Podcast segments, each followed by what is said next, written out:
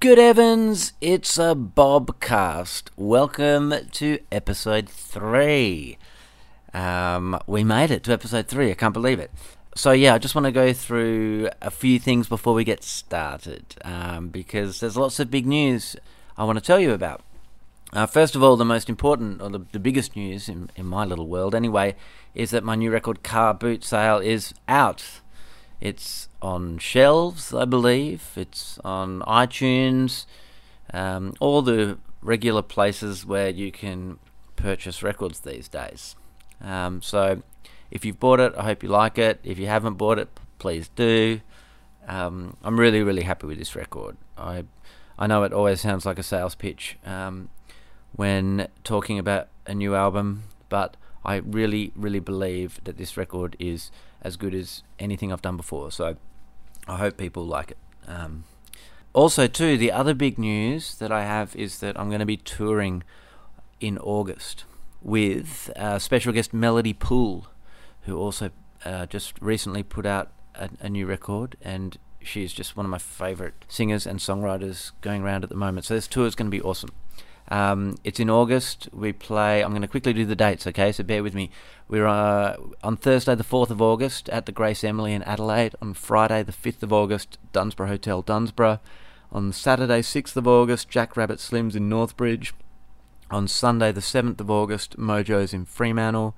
On Thursday, the 11th of August, the Foundry in Brisbane. On Friday, the 12th of August, Newtown Social Club, Sydney and on Saturday, the 13th of August, at Howler in Melbourne. Uh, so, yeah, tickets are on sale now. You can get them by going to bobevans.com.au or just visiting the venue website. Uh, I'd love for you to come along. I'm going to have an ace band uh, with me, um, starring on lead guitar Ash Naylor, who you may know from the band Even and his solo work, and he also um, is in the uh, Rockwiz live band as well and one of the best guitarists in the country. And it'll. I'm also going to have uh, on drums and and bass and keyboards uh, members of um, Eagle and the Worm and Dorsal Fins. Uh, so yeah, it's going to be a cracking band. It's going to be lots of fun, and I'm really really looking forward to it. It's the first tour that I've done in three years, which is unbelievable. But uh, the first band tour anyway that I've done in three whole years. Uh, so yeah, it's going to be cool. Um, my podcast, of course. Thanks a lot for listening to the last uh, two episodes. Uh, the reaction's been really great. I can't believe it. Um, it it it also seems to be hovering around in the uh, in the in the in the top sort of music charts, which uh, I don't know what that says about the uh, current climate of music podcasts, especially seeing as though this podcast doesn't actually play any music, and half the time we're not even talking about music. But um, yeah, I'm I'm really happy that people are actually listening to it, and hopefully it's something that I'll just keep on doing for for as long as people are listening.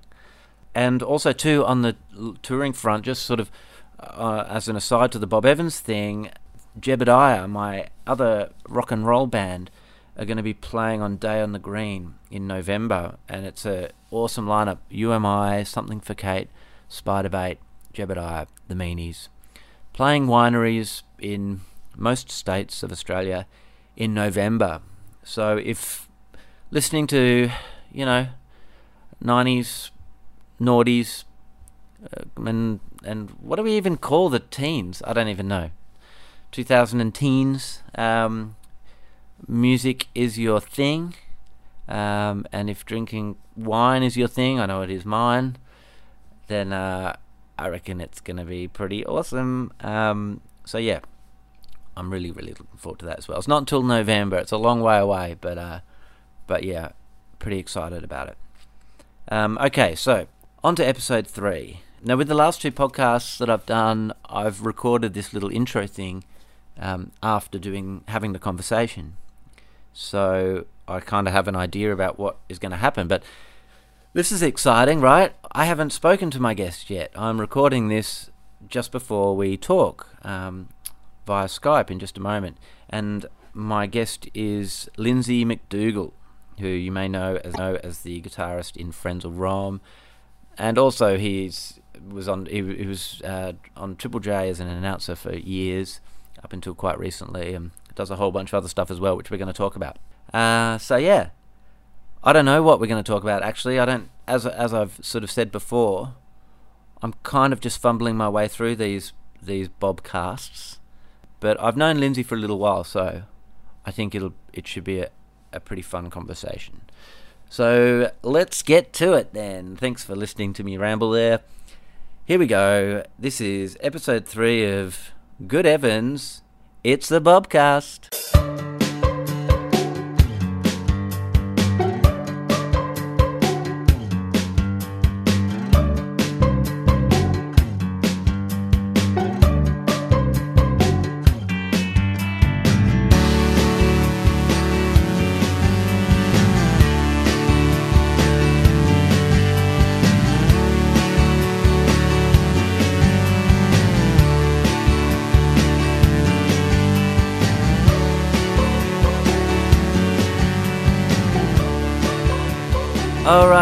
I'm joined for episode three of Good Evans, It's a Bobcast with my good friend Lindsay McDougall. G'day, Lindsay. How you going? I'm good, man. I, I must admit, I was a bit, I was very interested in what this was called, this podcast, Yeah. and that's so. Yeah. it's, uh, Good Evans, it's a Bobcast. Good Evans, It's a Bobcast. Brilliant. Yeah. Um, um, anyway, look, to start things off, I want to just start things off by asking what, what have you been doing today? Where do we find you at this moment? It's good. It's, I'm glad you've chosen this day because most other days I would be, uh, you know, I, I, I got on got on Facebook, uh, walk, walked walked the dog for. Walked around in my jocks.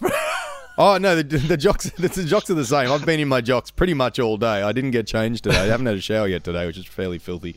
wow. Yeah, I, and I and I went to the gym this morning, but I get this is I get caught up in doing things. I get yeah, yeah, and my wife's been around too, and I feel bad now. She's been in the house, and I've, I've just realised that I haven't had a shower yet today, obviously. But it's So, um, t- tell me about this gym thing. Is this like, uh, how long have you been going to the gym Yeah, for? I go, I go, I run, I run. Well, I try and run three times a week, and I go to the gym once or twice a week and lift heavy things. Wow. You know, Wow. it's, a, it's a thing that happens when you get to a certain age, and you're not the Doesn't hasn't happened to me. well, yeah, yeah, because you've got that tall, thin physique. Oh well, Kind of that. but- I'm kind of like you got that, but you pushed it, and in the middle bit just sort of went out. It's uh, and also you know back problems, various you know old guy things. Um, those things, but no, I, I actually I, I know a lot of running's not that nerdy. I know your your mate from uh, from Jebediah, Chris, is a big runner. That's true. Yeah, Chris is kind of in, in, in his later years has really um, Hmm. has has really gotten into the running, and he runs like he's run a couple of half marathons. Yeah. Uh, yeah, man, you're right though. It is a thing that a lot of a lot of people I know, as they are approaching middle age. To be honest with you, I did actually to start running a little bit a few years ago, but I just I didn't keep it up. I it, it I did it for like about a year, and I got to the point where I was sort of getting up to running about 10 k's, whatever. But the thing that kind of pissed me off about running was that it made me hungry all the time, and I actually put on weight. As I got fitter, I put on weight, and I was just. I was really like this is. I kind of felt like I'd been kind of sold Ripped off. yeah, totally ripped off. So I stopped, and the weight fell off. So, uh, you know, I mean, it's not necessarily a healthy a guide to healthy living um, that I'm that I. Isn't- yeah, you, you should go and seek uh, you know a second opinion from a medical professional before taking the advice of this podcast. Yes, is it? And and also too, I should I forgot to I recorded a little intro before, and I forgot to do my usual spiel where I say there's probably going to be a lot of explicit language, and if explicit language isn't your thing, just be warned that there will be because you know normally there is. I forgot to do that, so I'm doing it now. I don't know, 10 years of radio, I'm pretty good at not swearing into microphones. But then it, it does happen. It does happen. So so I didn't, so I did go to the gym this morning. But no, Yes. th- normally I don't do very much. Uh, on, a, on a day where I don't have stuff, I've always got stuff to do, even though I don't have a job. Yeah. You know, you've always got stuff to do, whether it's writing songs or doing whatever. But today, I've got a, we've got a friend's birthday coming up, and, um, and she's turning 40. And Yep. so we decided we would make a, um, well, we, we put a song together for, for her, um, which we, we did that by changing the lyrics of five other songs, I think, and just little snippets of them to her name. Her name's Anita. So we Right. turned um, Michael Jackson's Thriller uh, into It's Anita, It's Anita Right, etc. Okay.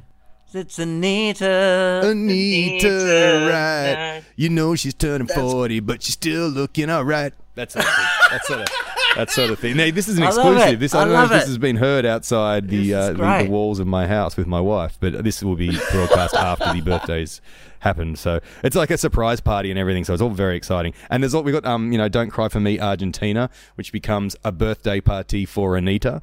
Um, that was that was my wife's suggestion. Birthday party for Anita. Wow. And then the, the, the bit at the end of it is um, Jen, my wife, goes, "Don't get so jealous. I'm turning 30.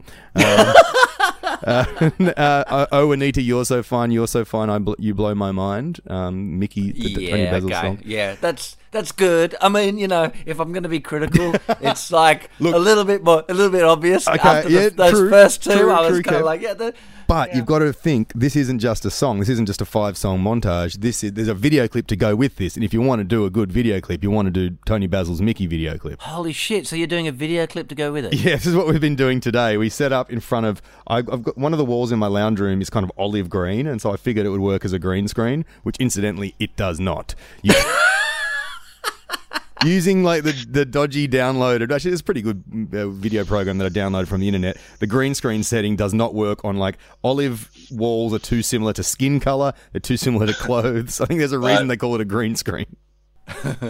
but uh, so we've But that's an uh, that's an amazing amount of effort that you're going to for your friend. That's. That's beautiful. It's cheap. It's very cheap. We haven't had to spend any money.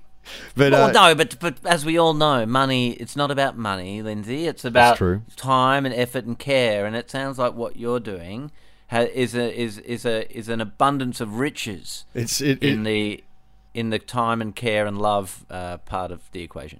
at the uh, the the last song is "Total Eclipse of the Heart," which is an excellent song to sing very loudly after, Oh yeah. after a couple of uh, tequilas. Definitely. So Yes, that's what we've been doing today, putting all that together. And so you're nearly have you nearly finished, or you still got a bit of work to go? Got to do. I've got to edit the uh, the the Mickey video clip and then the Total Eclipse of the Heart video clip, which um, is is just going to be emotions, emotions running wild at the end of that. I think the last bit is you're totally forty years old, and then Jen goes, "But I'm only 30. Yeah, she's really just rubbing that in, isn't Trying she? not Yeah, to. Bless her. But it works. It works. If it, if it works for the song, you have to sometimes, you know, this. You got to just um, suspend all emo- you know, all uh, negative feelings. You know, If it works for the song, you know, the song is all. The um the first time, Lindsay, that I recall, because I just want to sort of you know for our listeners, for Yeah, all yeah. three all three of my listeners, I just want to sort of go back and just sort of uh, just explain, you know, the the early days of our relationship. Now, Hmm. the first time that I recall seeing you, and I. I doubt whether I, we didn't sort of talk or anything, but this is my first earliest memory of seeing you, right? Mm-hmm. And I think I might have told you this before in, on another time, but anyway, it was I think it was at a pushover concert, uh, a pushover festival. But um, so basically they push over in '96 or '97. It was one of those years. Yes. And um, and and back when the Docklands were basically these old um, sort of empty. Uh, uh, warehouse kind of type things, and um, they used to have this big all ages uh, festival uh, there, and and Frenzal Rhomb, your band, were playing, and Jeb and I were also playing. Frenzal Rhomb had been around for a few years earlier, but I think you may have only sort of just recently joined the band at that time. I think time. so. Is that Was that so? That was the one that Silverchair played as well. Was that that one? could well have been? Could well have been. I just I remember you. You had really really long hair, like um, almost uh, almost arse length. It was that- stupid. It got so stupidly long, and Yep. yeah, it was just dumb. Frenzal Rhomb walked on to the Star Wars theme. That seems like something we would do back then. That's very nineties, isn't it? I was very impressed. Oh, that's- so oh, right. At, at about the, you know, well, because I mean, well, I think we're kind of a similar age, but Yeah. anyway, Jeb and I were only a, a, a band. You know, we were probably only a couple of years into being a band and um, new to festivals, and we'd already played our set. You guys were playing after us. And I remember watching it going, oh, wow, these guys have got walk on music. You know, the crowd were like going crazy. It was, you know, to, to my innocent eyes and ears, I was a little bit like, oh, wow, you know, these these East Coast bands really know how to put on a, put on a bit of razzle dazzle, don't they? We really pulled the wool over your eyes. I would have had no. I idea. was impressed. I don't, I was even think I owned a impressed. guitar by that point, like a, a proper electric guitar. I think I was borrowing my girlfriend's uncle's guitar for those gigs because I didn't. I only had like a, a, a Fender Strat copy, and that wouldn't do in Frenzal Rhomb. Right. So what was what guitar would you have? It is pretty cool. Uh, my my girlfriend at the time, Liz, her uncle was in uh, the Lime Spiders, so he had a pretty cool. Uh, so I was I had the Lime Spiders Gibson SG. Jed Jed Corbin was his name. Is his name? Right. Yeah, yeah. But I, I had no idea what I was doing back then. I, that, I think that was was that the day that Michael Hutchence died. I think it was, there was some weird. Um, It was definitely uh, well. And when did Michael Hutchence die? That was ninety seven, wasn't it? oh, was it ninety seven? 96? There was. I think we played two pushovers, so maybe there was. Maybe I'm getting um, mixed up here. yeah. Yeah, Yeah, there was. Yeah, one of them. One of them. We he definitely died on a pushover because we found out uh, about him dying because, with someone telling us a Michael Hutchence joke, which I can't remember now. It's probably for the best, but um, but I, I, I, I it was definitely um, yeah. That was maybe that was the, that was the other one. Maybe there were. I still. I, I even if it was a, a year later, I still didn't know what the hell I was doing. I think did I come up to did I did I come up to you guys and and mistake you guys for Fini Scad? I think that was think Oh my god! Just to pull a name out of the hat. I'm so glad that you mentioned Fini Scad though, Yeah. because like Fini Scad are one of those bands that, and I, you know, I hope this doesn't come across as um, uh, insulting or patronising in, any way to, to the members of Fini Scad, but they've kind of been adopted by uh, myself and my my friends in Jebediah as kind of like one of those sort of bands that, um, how do I put this? Um, one of those kind of quintessential. Well, they were like these '90s bands that came and went. Is that really bad? No, I think it's no. They were they were of their time. They were a band of their time. Yeah. and they shone Yeah. in their time. They shone brightly, and that's what happens when you shine Yes. brightly. You you burn out. I don't I don't know. Were they from Western Australia? I don't I don't know why. No, no, they weren't. They weren't. I've been getting ready for the punk rock J files I'm doing, and my god, well, the, like half of the the punk rock explosion that happened on the East Coast came from the West Coast. Bands like the Scientists Yeah, and, right. and the Victims who became Hoodoo Right. Gurus, and yeah, I got I got Yeah. your facts. I got your facts, mate. I, Yeah, it's interesting. Just to quickly go to that Perth thing. Um, you know, Perth had this, uh, and it was kind of before my time, and that's why I'm a l- little bit kind of ignorant to, to an extent. But um, the '80s in Perth, there were a lot of you know bands like the Triffids and the Stems, and Yep. bands that were um, really important. Um, and like you said, like beginnings of bands like Hoodoo Gurus and stuff um, that were really important. And then I don't know what happened in the early '90s.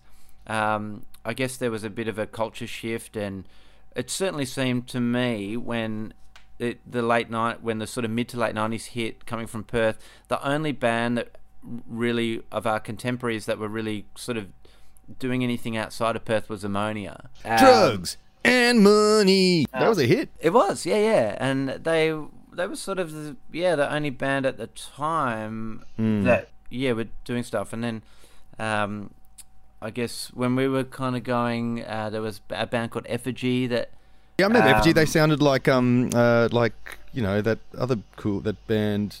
Oh, you know that guy, the guy that they reminded me a little bit of the Pixies. They were, but like the Cure and the Pixies or something. I I'm trying to think of the band that um they reminded me of because I, used- I used to see them. That was before I joined Frenzal. I saw them play at um Placebo. They reminded me of Placebo. Ah, right, okay. And uh, yeah, because I saw them at um, the uni- at the uni that a friend of mine went to. What about Beaverloop? They were going in Perth. Yes, Beaverloop, definitely. Yeah.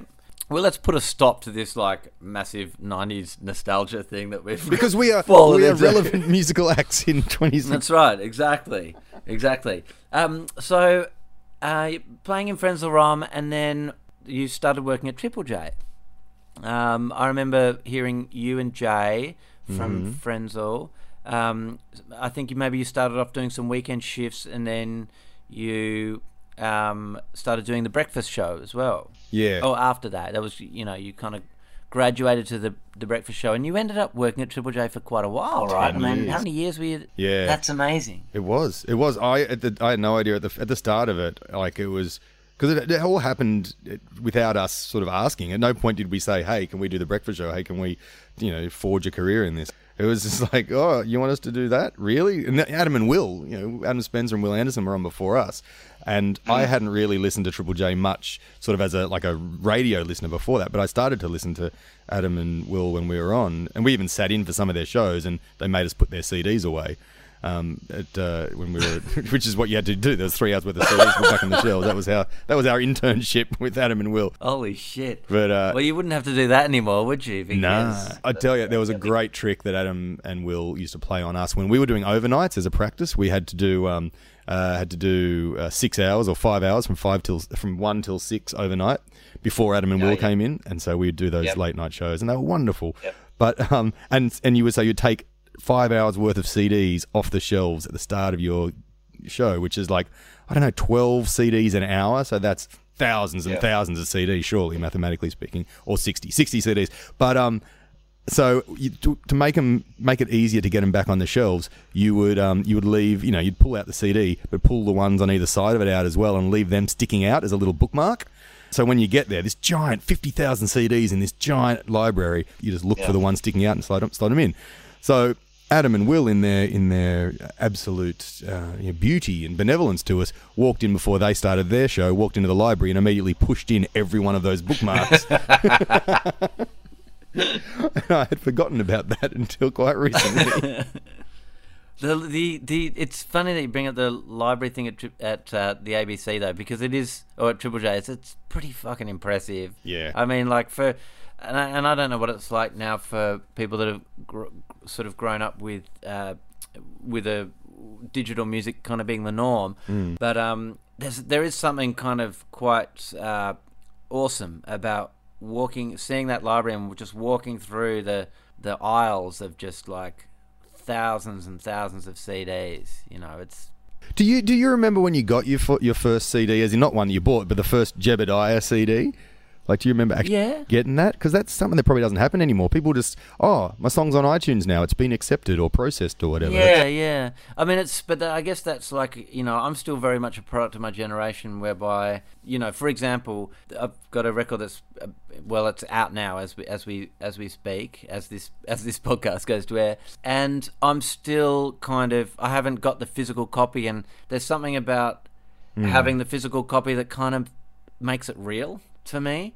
I still sort of have that connection to the f- physical thing that I can hold, like when you know the artwork that we've worked on, and the you know I know that like I need to hold it in my hands to be able to feel like oh okay, it's the record is it's a real thing now, Yeah. and I I don't know if I could ever feel that sort of sense of accomplishment, if you will, um, if if I didn't have that physical, if I didn't have that physical relationship. and it's got so much more to it than just okay this is the the cd it's got the song or the songs on it but it's also you know it's got the the cover art it's got the the Yeah. thank you list which you labor over It's got all those yeah. spelling mistakes that you then have to you know, live with it's got all that stuff Yeah. that's just in there and forever and yeah i'm kind of i haven't kept very i'm not a very good um archivist of that sort of stuff i've got a fair bit of Frenzal stuff but i don't like i don't have I don't have like a, the, I don't have the full set or anything, and I kind of I see some stuff, and uh, I'm just like because we're, we're putting out a best of uh, in Oh, cool. September, which is going to be interesting. Yeah, So right. We own all our records, and we're just like, you know what? It's hard to get some of the earlier stuff. We've got them all. Let's just put them out. Do it, yeah. So going through everything, I was like, man, I, I would like to listen to those, that- but like actually look at, you know, go through the album and look at everything and look at all the stuff we decided on. And it's something that you can't really, um, it's got so much stuff, so much more than just the music. So when you download an album, I mean, I think on iTunes you can download cover art, but who then clicks on the PDF or? Yeah.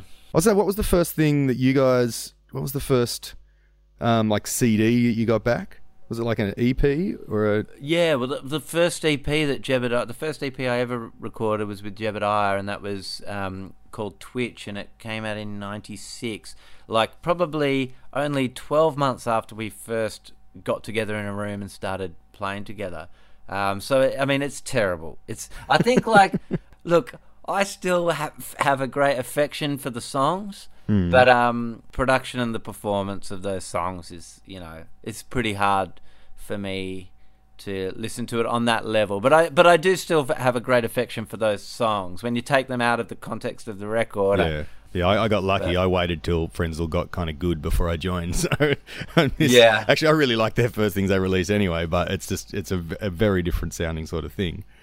The first, actually, the first time I ever heard Frenzal Rhomb, I remember this as well, um, is I was at like my girlfriend's house, and her cousin was like a surfer, and he was watching surfing DVDs. And Frenzal Rhomb was like the soundtrack to these surfing DVDs. And he said, "Oh, you know, you gotta. This is this band's really awesome. They're called Frenzal Rhomb." And I thought he was saying Friends of Rom. Oh yes, Friends of Rom. I was going, fuck, that's a really weird band name. Like, it's not as weird I- as the actual my- band name.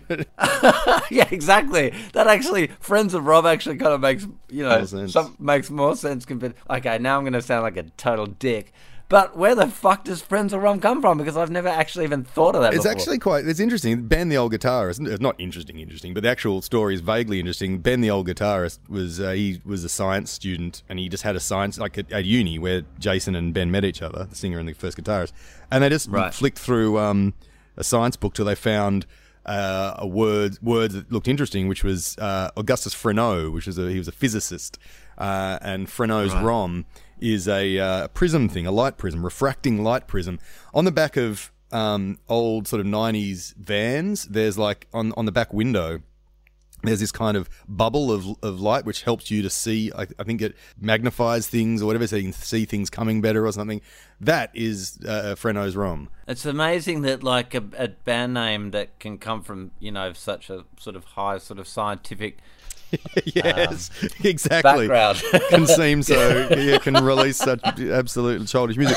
The um the the the thing I think shortly after that there was a someone had a rat named Frenzal in, associated with the band, and so everyone just thought the band was named after the rat, and so that was a much easier thing. I was just named after. but uh, no, no, high scientific ideals. I don't think too many people have named themselves after a light refracting box. You know, I think there are several bands who have named themselves after characters in The Simpsons. So it's, it's sort of you gotta you gotta choose which side you want to be on. yeah, I, I was such a Yeah. I was such a Frenzal nerd before I joined though. Like I, I knew all that stuff. My favorite embarrassing Frenzal Rhomb moment is uh, I saw them play at Sydney Uni where I just started to go um, at the Right. start of '96. And oh yeah, Yep. cheers, cheers, cheers that, to was, that. that was my bottle of wine Yeah. Oh, you brushing gotta- up against my glass. Oh dear, you you live in the high life with your bottle. This is m- the sound of m- my my glass hitting my wine container. Is plastic is, is, is glass on cardboard? I'm afraid. Um, yeah, yeah. And I went and saw Frenzal play a lunch gig, and um, I got them to sign the set list, and then I got the set list framed to give to my then girlfriend Liz for her birthday. Wow. And uh, a couple of months later, I was in the band, which is you know uh, didn't bear well for our relationship or anything, but it was quite interesting. It was quite uh, it was quite funny that that it was. Hey, you remember that set list? Well, I'm in the band now. You old romantic, you. I know, getting set list signed. So okay, let's let's um get to music. I want to um ask you, what's your earliest kind of memory of music? Um, where did you grow up? You know, and and um, what are your first kind of memories of discovering music? Um, obviously, somebody like yourself who's devoted their entire adult life to playing in bands and being involved in music. Is there an early memory where where maybe you know a switch was flicked in your head or like a, a light came on, or, you know something that, that you can remember in of that fashion? I, there was I was actually talking about this the other day because um, I'm playing in this covers band with some friends just for a, for a wedding style thing, and um, we were talking about playing some Dire Straits. And the first, okay, so you, you you learn you listen to music, and there's different sorts of different music you learn different things with. And apparently, Yep. when I was very young, um, I was as a kid was sort of dancing in the kitchen to um, uh, "Don't Like Mondays" by the Boomtown Rats, which is a very depressing song to dance around the kitchen to. But it's kind of punk rock though, right? I mean, that's, Kind that's of, a pretty punk rock. That's pretty That's punk- kind of a bit of a punk rock beginning. It That's is. cool. It is. It is. I'm sure Bob Geldof would be happy uh, happy with that. But yeah, I um. But then I remember listening to um the Brothers in Arms album by Dire Straits at some family group thing, some sort of religious family group thing where a bunch of families all go away together. Okay, that ain't punk rock. That's no, no, no. There is nothing punk rock about that. But uh, I, but I remember someone had a copy of Brothers in Arms, and I remember listening to it and trying to work out why. Okay, so there's this band and they're playing and they're singing and stuff, but then there's this bit where they don't sing for a bit, and it's like after the second chorus, what is that? And I worked out, oh, that's like the that's the the middle eight. That's the middle section. Oh man! Ah, and, no, the it's like I learnt the formula for, for for rock and roll. Yes, yes. Verse, chorus, verse, chorus, middle bit, chorus, and then see you later. There's so much magic in the middle eight because the middle eight. I've you know I listen to songs and I respect a really well written middle eight. You know, like there are some people that write really shit ass middle eights. You know, they're almost just kind of there, like they're almost kind of like an afterthought. But then there are other songs where the middle eight is almost like it's like its own chorus, like it's. Oh, that's the trick. If you can, if you can trick people into thinking, oh yeah, that's the chorus, and then after the second one of, oh yeah, that's the chorus, you kick in the motherfucker, then that's the Yeah. trick. That's the that's the trick. Yeah. Yeah. And it, there's there's ways you can do it. Like you do, it's sort of it's similar to the chorus, but it's like um, the chords are moving half as fast, Yeah, or okay, in- got it. That sort of thing. I was listening, actually listening to the the Frenzal thing. There's a couple of songs like, oh yeah, that's right. We we did that, and then we switch. And also, yeah, you change key. You're switching into a different key. Yeah. And Yeah. uh, yeah, yeah. I um, there's yeah, there's. Pl- I'm trying to think if there's any examples of that in the songs we're playing at this wedding thing, but um, no, there's. I'll tell you what, one I love, which isn't technically a middle section. It's kind of, well, the song "Eternal Flame" by the Bangles. Oh yeah, great song, great band. Uh, just the other day, we were driving in the car, and I heard Manic Monday, Pr- written by Prince. written by Prince. God rest his soul, and um, and Manic Monday by the Bang, and I was just like, you know, fuck, this is probably my favorite Prince song. You know, because I was never really a big Prince fan, but I, I've always loved that song. Yeah, it's it's there's something about just the. It's just they're just well written songs, but just the the band, the Bangles, uh, whoever played on the albums, and then I think they probably had a couple of extra musicians and stuff. But Eternal Flame is one of those ones. We're lucky. Yeah. We've got a friend of ours, who, two two girls in this band who sing freaking amazingly, and um, but uh, there's so there's the you know. Drown your eyes, man, man, man, man, man, you know, the standard bit, you know, with the Yeah. gonna be an eternal flame, and that happens twice. But then there's the, the you think, oh, it's all nice and happy. Close your eyes, there must something enough. Is that it? So yeah, yeah. So, Say my name, sunshine through the rain, my whole life so lonely. Yeah, then like it's changing key. Come and ease the pain. I don't wanna lose this feeling.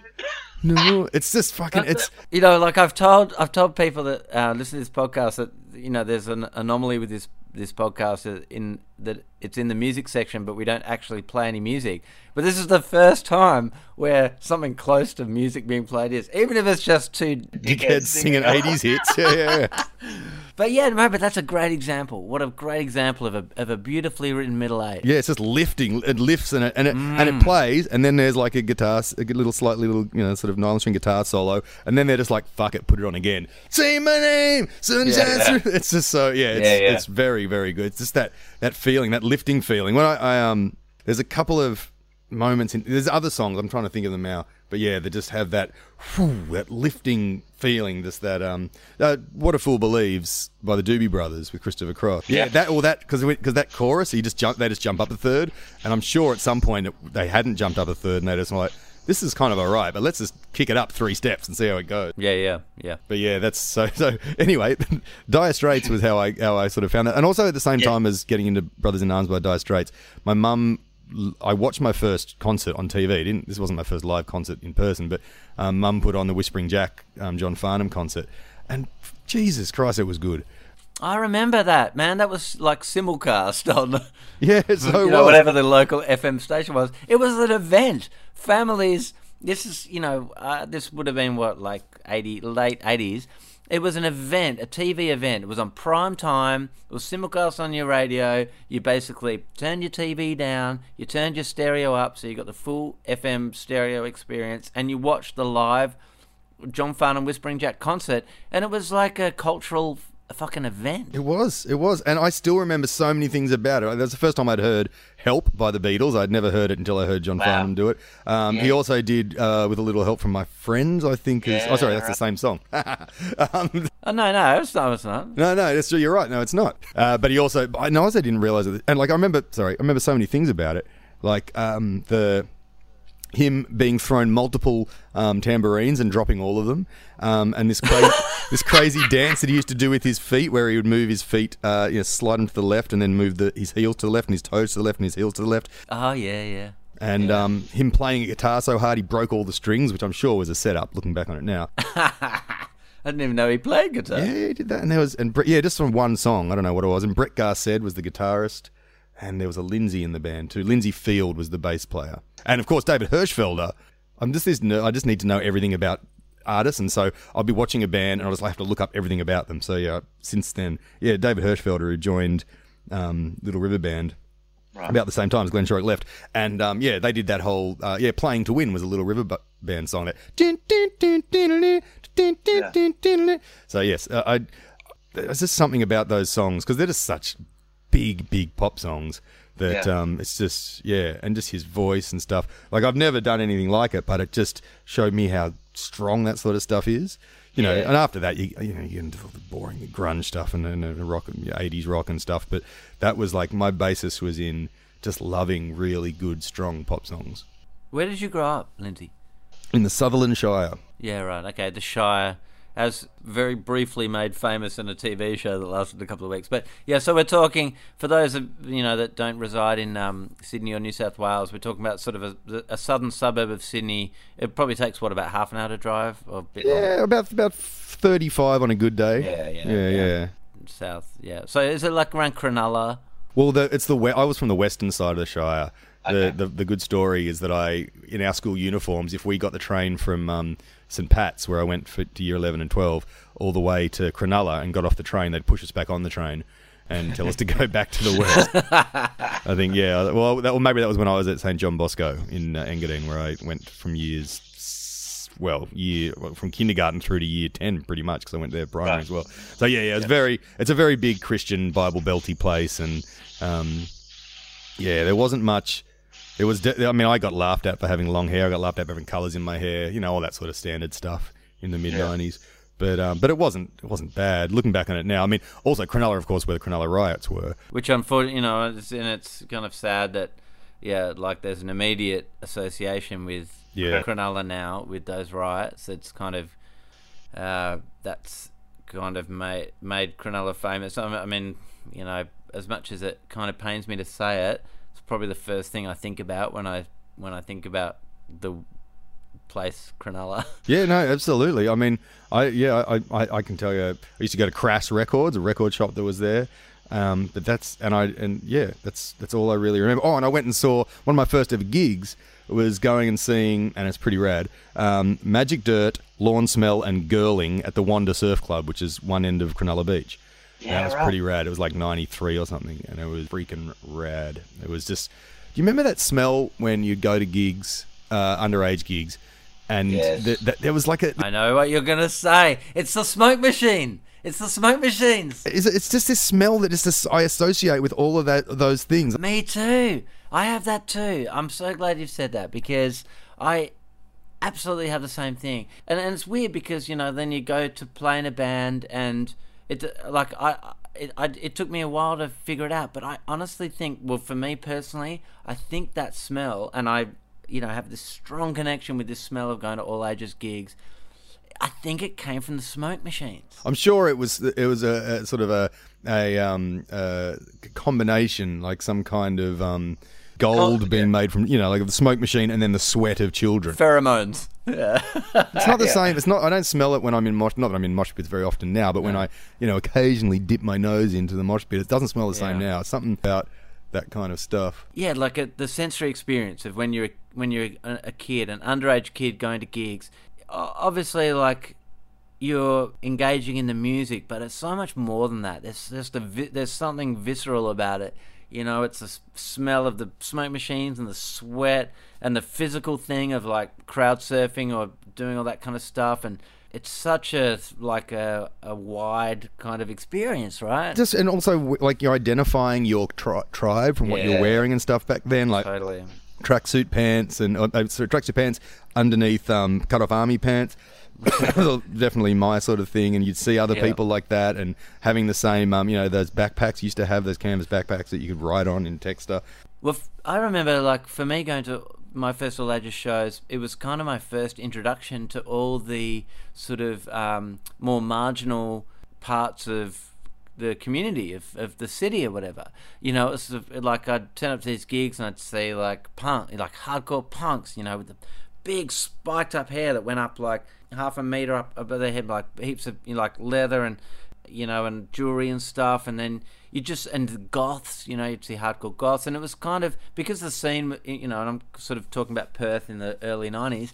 The scene was pretty small, so it was kind of a gathering place for all of these kind of subcultures. And I was just a kid from the suburbs, you know, I was pretty green, but I knew what I liked. And then when I turned up to those gigs and I just saw all these, like, I was just you know, given my first kind of introduction to all these subcultures, I was just like, this is so fucking cool. And you didn't care, like you didn't care if it wasn't the right genre of music or whatever. It was just No. I just wanted to get in there, like you know, and just just hear loud stuff. I wanted to smell, you know, that smell, and also the smell of someone smoking marijuana in some area, Yeah, yeah. and all that, all Yeah. those sort of, and just feel like I was like, yeah, I'm, I'm a grown up, man. I jumped Yeah. on the train from the Shire. I've got to come back this uh, and be home before it gets dark. But whether, whether I'm whether I'm, whether I'm watching like uh, so many like I watch Spiderbait or Tumbleweed or um, Yeah, Regurgitator or You Am I or Yeah. uh, Custard or Frenzal Rhomb Front End Loader. Um, Yeah.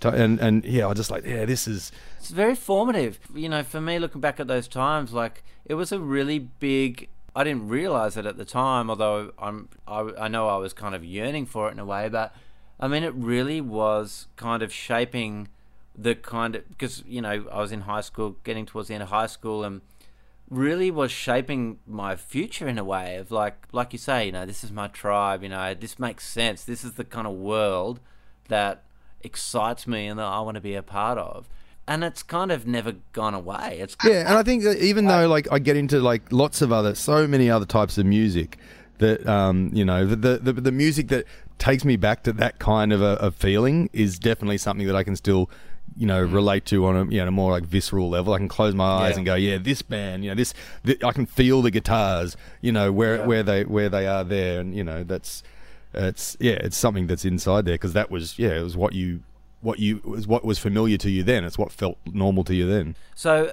I asked you uh, I, I don't know if you if you have like a top 25 most played list or something on iTunes or My top list at the moment is it's all messed up around things. It's around the things that I'm doing at the moment. So yeah, well that's cool yeah, That's yeah. good. So so obviously for the present that we're making for our friend Anita, I've got Thriller, I've got Don't Cry for Me Argentina, Rosanna by Toto, Mickey by Toni Basil, and Total Eclipse of the Heart um, by Bonnie Tyler. if, if you're looking at a list now, so what if, are you looking at a list from like one to twenty five, for example, or what if I sort of just threw a number at you? Yeah, yeah, okay, yep, yep. We'll, we'll see what happens. Okay, how about number six? It's actually it comes in the form of a question. Which Melbourne band formed out of the ashes of Caustic Soda and Mid Youth Crisis and went on to get their debut single into the hottest 100 of 2001?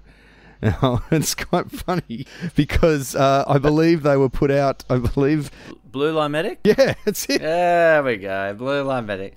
And the only reason that was I I thought of them straight away.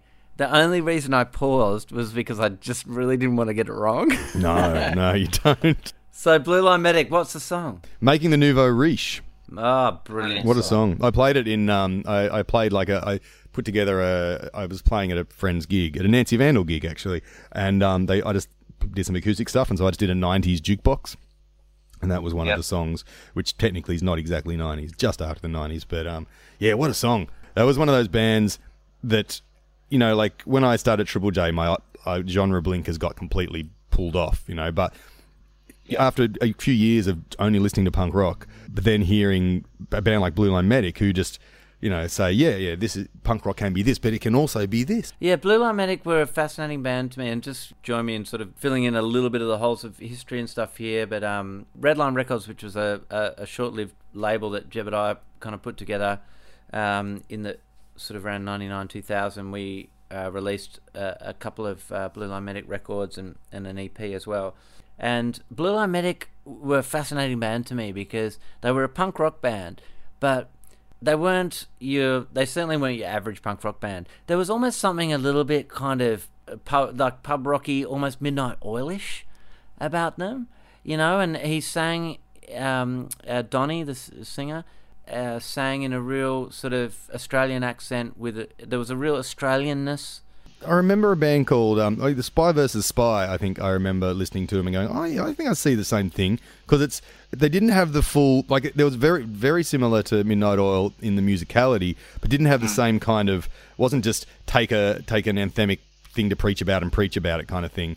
Yeah. It was v, Spy v Spy sort of did this, you know, anthemic choruses, but also the, the kind of told a story, weave you into this into this thought space, this headspace. Definitely. Yeah. And it was yeah, it was, it was just bloody good.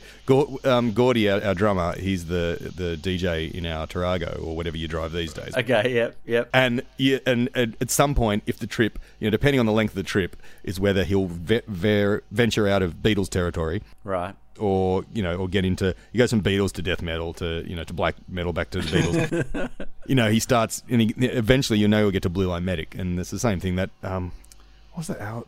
No, the apolo- not the Apology Wars, but a working title in green, the EP before it, I think, was um, yeah something he always puts on, and yeah, but it's just it's just good. It's just good music, and it's I wasn't very much into emotions. And so they kind of, you know, they, it's okay to have emotions. It's all right. It's okay. But I think they kind of um, had a really good balance. I mean, like there was a lot of intelligence to that band, you know, and, and, and his lyrics and yeah, there was just. I mean, it's hard for me to kind of enunciate, but there was just something very specifically Australian and real and intelligent, but also it it carried with it all that sort of.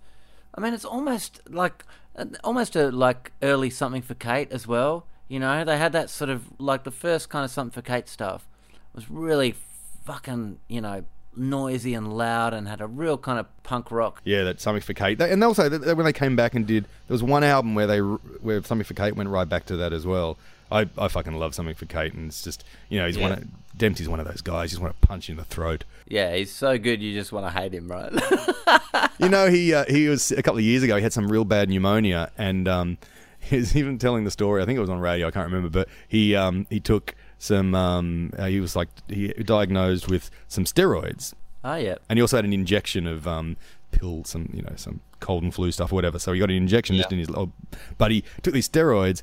He he'd never sung better, and for like six weeks or something, he had the greatest voice. Like he said, he, he said he his voice was better than ever. And I'm like, what? You get that? he he found I a way to that all the time, all the time. Damn it.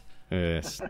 And also, I think I think his mum was a singer, and I think she even like told him the occasional cigarette's good for your voice or something. Yeah, well, look, you know, going back to talking about John Farnham, you know, I, I'm, I think you know he said that uh, you know smoking never did his voice any harm. so true. It's a, I, I I loved finding out how much that album, everything was writing on that album for him because I just thought he was just this star. But he was like, that was the end. If, if Whispering Jack hadn't worked for Farnsey, that would have been it. I remember my mum used to tell me to try and be more like, you know, because he, Be more like Farnsey. Is that what she said? no, he dressed nicely and stuff. I was like, Mum, John Farnham smoked. Okay, uh, let's go another song. How about if I throw the number two at you? What have you got at number All two? right. Uh, I'm not going to do the quiz. I'll do the. Um, you're lucky I didn't do the fake wedding set list um, for because number six was "All for Love" by um, by Sting, Bryan Adams, and Rod Stewart. oh, Stewart. let's skip that. um, but number two uh, on that one, number two on that one is "You May Be Right" by Billy Joel. Oh yeah, right. You may be right. Uh, look, I'm a big Billy Joel fan. Yeah, yeah. Billy Joel's there was when he in like seventies kind of Billy Joel, like early Billy Joel. He was a fucking angry young man. Yeah, yeah. You There's know? some. There, there are some. You know, songs where he before before it was all about soul and, and all that kind of stuff. I think kind of everything up to um, uh, Innocent Man. yeah, that is good. I mean, the Everything up to there is good. After Innocent Man, I'm kind of like, nah, nah. Sorry, Billy, I'm jumping off. But before that, I'm I'm totally on board. Yeah, and that's and like you know that um, uh, was it you, want- you want to be a big shot? Don't you? Dun, Yeah, yeah, yeah, that yeah. sort of stuff. like just sort of because he obviously had the chops, He was an angry man. and that you know? yeah, yeah, yeah, that was that was man, that was that was seventies, wasn't it? And um, Yeah. uh, honesty, such a lonely word. But hardly ever heard. it's Yeah. good. It's good stuff. It's, uh, I It mean, is. there- there's. Uh, I love because um. Uh, we didn't start the fire, which is just ridiculous. It was he wrote it to, to sell to a rapper, but a rapper didn't want it or something, so he just did it himself. Yeah, yeah. I mean, it kind of begs the question, uh, maybe that uh, I don't know. Does something happen? Like, do you just what something happens when you get old, and uh, Yeah, but they're not. I mean, not for everyone. I mean, there's a lot of there's some people. that's true. Yeah, that's true. I mean, Bob Dylan. Bob Dylan's never. Uh, yeah, you know. he's never written a song for a. rap. but maybe it's it's getting old in the '90s, you know, and a lot of people like you you see various bands like you know '80s glam bands who in the '90s suddenly have go, had goatees, and it was just fucking embarrassing, you know. I mean, Yeah. everyone who had a goatee in the '90s, you know, myself included, was embarrassing. I didn't have a goatee. I had the uh, I had the chin strap. Oh, you did, yeah, just a I bit had the under chin there. strap for probably about three years. Yeah. the chin strap was, you know, I thought it was cool at the time, but now I look back and go, yeah, probably wasn't that. Probably not. Yeah, I don't know. But the, it's the '90s. Do you ever like? Do you ever think? Man, I wish I, I wish I'd sort of dressed better in the '90s and like not Yeah. look so silly. But nah, it's just it's, it's what we did. But the thing is too that I've, I think now as you know as a as a uh, 38 year old, I often think like young like kids. You know when I talk about kids, you know like teenagers, people in their early 20s, they can kind of get away with anything because youth is kind of the overriding thing. Like if you're young, you can get away with anything. You can you can pretty much like you can wear anything. And one time I was on tour uh, with Paul Kelly and his band uh, back in 2008, right? And we were I did like a WA regional tour with him and his band, and I was traveling with the band because I was just playing solo, so I just travelled with them in the car and stuff, and and the and his drummer Peter Luscombe um, said something that I've never forgotten. Right, we turned up to this. Uh, we were in Kalgoorlie, and we played in Kalgoorlie the night before, and the next day we stopped off at this shop because everyone was like, "This is a great shop. They sell all this awesome like vintage." You know, Western shirts and stuff, and everyone's really excited. They pile out of the van to to go and um, buy their old used clothes. And but Peter Luscombe's just stayed sitting in the van, and I turned around to him and said, "Oh, you're not going to come out and and and do some shopping?" And he said, and Peter Luscombe's, you know, an old, you know, he's an older guy. I'm not sure how old he is, but um, you know, he said to me, "Look, um, you know, when you're young, wearing secondhand clothes is cool, but when you're my age." You just end up looking like a Darrow. and I've never forgotten it. You know, I've it's It's a shame. It's a shame because I, I I'm sure I'm the age that Peter Luscombe was then, and I'm sure I still wear secondhand clothes. no, no, I don't think so. I don't think so. I don't know. I'm, I can't do uh, like our drummers like all about buying uh, you know five dollar shirts from Target and stuff. And I'm just like I'm just going to go and buy a five dollar shirt from from the Red Cross. It's just the same. It's you know someone probably died in it, but it's fine. It's like oh gosh, Pete Luscombe, what a lovely man. What a, Yeah. uh, that's that sort of things. I, I went and saw. I've seen Paul Kelly a bunch of times, and I I once took this friend of mine and uh, it was actually it was it was Paul Kelly and um ne- and Neil Finn playing together at Opera House, which was so rad. And we got to go upstairs. Um, I think um, Dan Kelly was in Ke- Paul Kelly's band, Yeah. so he got, let us up and let us drink the fancy whiskey and stuff. It was so good. And then my my friend Christine is almost positive that Paul Kelly tried to pick her up. like I'm sure, I'm sure he was just being gentlemanly, completely. But he, she's like, yeah, he, he asked me out to uh, to eat, and then of said, asked me if if he could come around and cook for me at my house. I was like, I, I think wonder- it's just that, that nice that nice uncle way of doing things. It's just Yeah, yeah, the gentlemanly pickup. no, but I just I had just I had just um, watched the doco on, and uh, you know, there's there's various wives and girlfriends throughout the Paul Kelly story. I'm like, oh, okay. very, you know, this is like Australia's greatest living songwriter, and I he just try to pick me mate up. Oh, cool. Cheers to her door, etc. All right, so we'll do one more song, and you know, I may as well just go. What's number? You know, what's number one on one of your lists? Uh, well, that's the uh, the list of. Oh, I got, yeah, I got that one. Yeah. Oh, yeah, that one. Where is that? It's up here. So I've got two screens going. Uh, Let It Be Known by Briggs off Briggs's album Ah, cool. Sheplife. Uh, it's the first track on Sheplife because uh, I get to play in uh, in Briggs's live band. So you've got it on there 'cause, like you're learning the song. Well, I've learned. I, I I pulled this up because um, I'm doing at, at Big Sound in Brisbane. I'm interviewing Briggs and Trials from Funkoars, and um, so I pulled up all my old um, notes on him. And so, let it be known, D minor, I can do the backwards guitar stuff at the start if you need it, and then single note riff in the verses and can noodle around in the quiet bit. That was my email to Briggs about that song.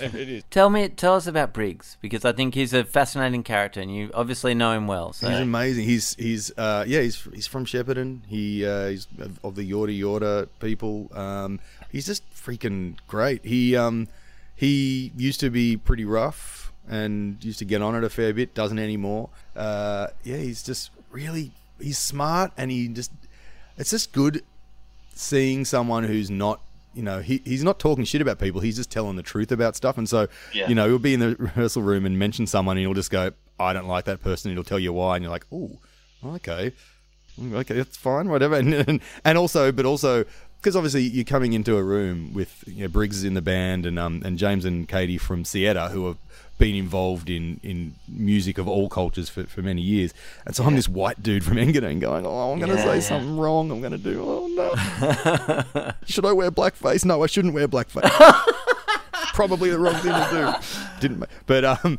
but yeah, but then you just realize that you know these people they they they they, they trust your character. You know, they got they got me in the band because they think that I'm an okay dude. Apart from the fact that I can noodle around in the quiet bit. Um, that so yeah, it was um. Yeah, it's it's just it's just it's very nice. It's and it's weird to be in a band where everyone's so nice. Like, do you? Because you know, you, you. I mean, this is this. I've just said he talks shit about everyone, but to each other are so nice and so supportive and stuff. And I think, you know, Frenzal Rhomb, it's basically just us trying to out talk shit about each other. Yeah. Um, I mean, I imagine with someone like Briggs too. You know, like there's a, you know, his politics are very, um, clo- like they're a, a major part of his music, right? You couldn't, you couldn't separate them. You know, would that be a fair thing to say? Yeah, that's why I was like, I'm going to make sure, you know, I was like, I'm going to make sure I do the right thing. Am I going to wear, what sort of shirt should I wear on stage? Should I wear a, you know, like a, a statement shirt? You know, I've got these, you know, I've got got the shirts that I bought at, at Yabun, uh, you know, on, on, on Independence Day, uh, sorry, Invasion Day. Should I wear that? No. Um, But yeah, no, it's, it's just, yeah, he, he, he talks about that stuff a lot, but he also talks about cool stuff, you know, and fucking, and, and he loves punk rock as well. Like, he Yeah. knows a lot about random punk rock that I don't even know about, like you know, Yeah. which is kind kind of good. Um, but yeah, he's and he's just he's fucking funny. Like his his anger is is very well deserved, but he also channels it so well into real fucking good humor and stuff. Like I sent him a text when uh, all the shit went down about um one of the various blackface blackface fucking ridiculouses. Yeah. And I was like, "You okay, man?" Like, you know, just and he goes, "Yeah, it's cool. I'm chilling. I'm just doing a thing." And the next thing I know, the thing he was doing, oh, that's right. It wasn't. It was he just received that um that uh, voicemail message from the footy club, from the um, Frankston Footy Club, and he Yeah. was on today tonight or something. Just they were filming him standing in his street in um, Reservoir, just listening to it, just listening to the fucking. I was like, yeah, I'm just chilling. it's, just fuck- it's rad, and and he just he's just doing at the moment doing what he wanted. Like he started making hip hop because that's what he wanted to do, and kind of got sick of it because people were trying to pigeonhole him or whatever, and you know, hip hop in Australia is such a white thing.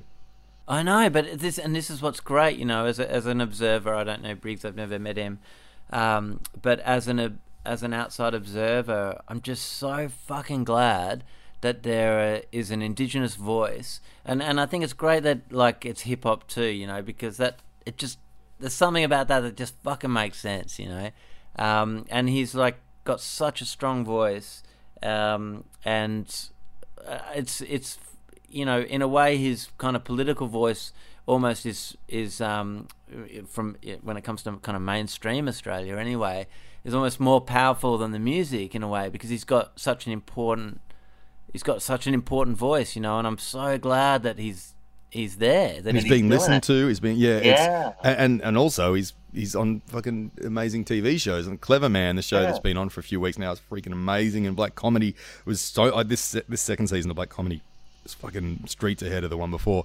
He's just you say he's got a, a strong voice. We we played a couple of shows and we kept the first song we played. So we we we would sort of vamp on this song, and then he'd come out, and um, it was a song by a band who a band of um, of uh, of Native Americans.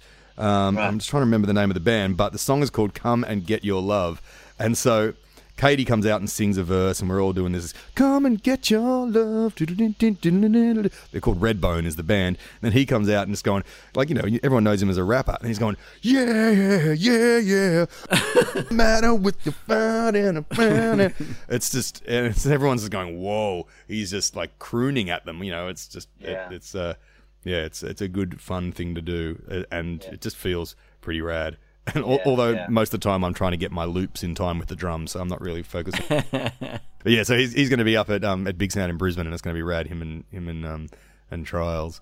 Yeah, that's great. I mean, it must yeah, uh, that, that must be an awesome, an awesome thing for you to be involved in. You know, that probably um probably you wouldn't have predicted a few years ago. I'm, I'm playing at, uh, at Darwin Festival with Caiti Baker from Sietta. She's doing some solo stuff, and I'm playing guitar for her up there as well. Like, I would never have got to do that just from Yeah, jumping around on stage. Well, I guess I kind of did from Frenzal because Briggs knew I could play guitar. But yeah, it's just, it's you know, you know how much fun it is to go and just play a different sort of music or a different tempo or a different beat. It's Yeah. just, Yeah.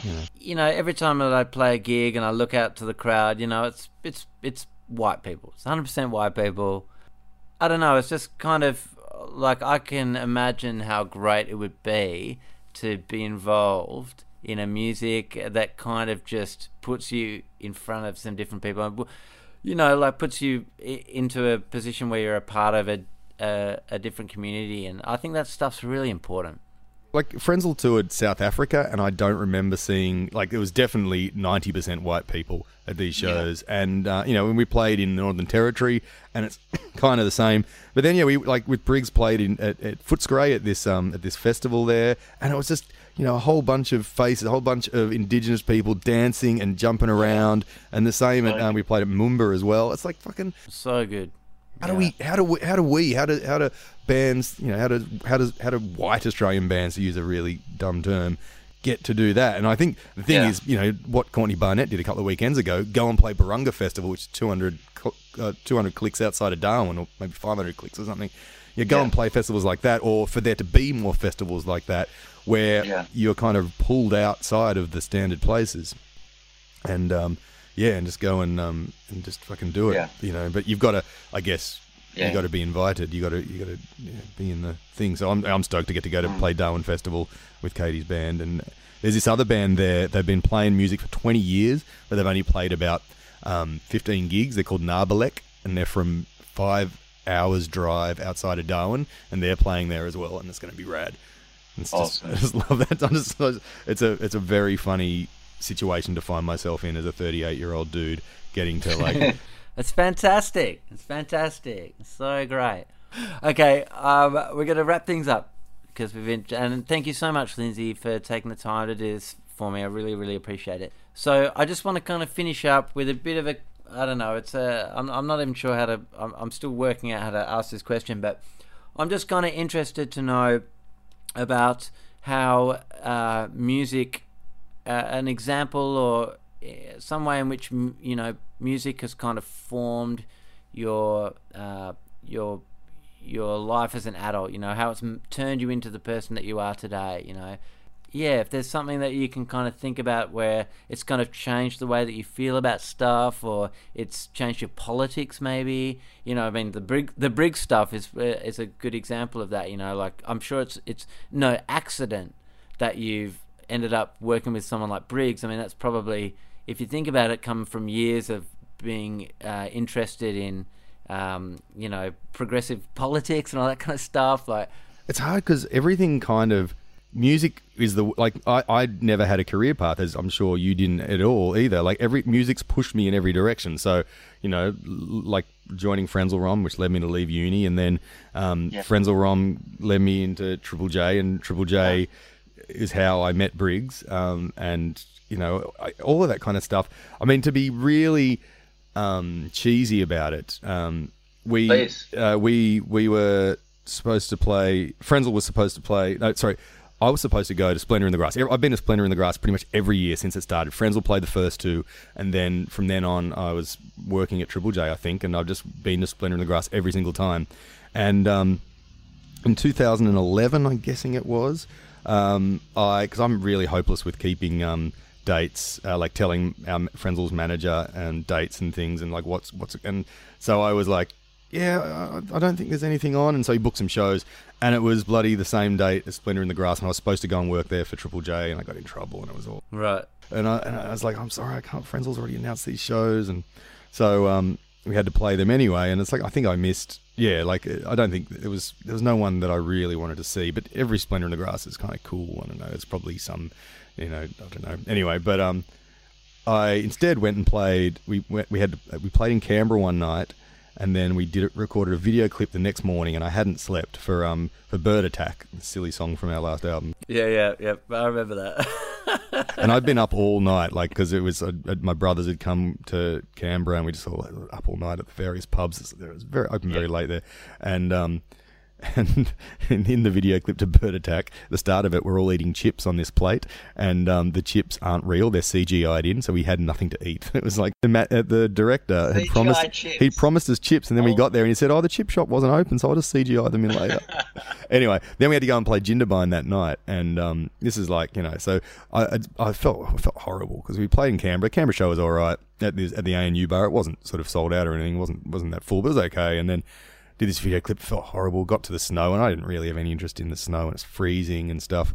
Anyway, played a gig, blah blah blah. Afterwards, at the um at the sort of in the in the front bar where we were hanging out with um no use for a name who were playing these two shows, this American band, um, and um, for various reasons, I was sort of trying to stay away from. There was someone there who was kind of annoying me, this girl, and whatever. and so I sort of got fixated on this bar girl who was in the was working at the um at the in the front bar who hadn't seen our set, didn't really know anything about Frenzal Rhomb, thought that Never Had So Much Fun was a Pennywise song.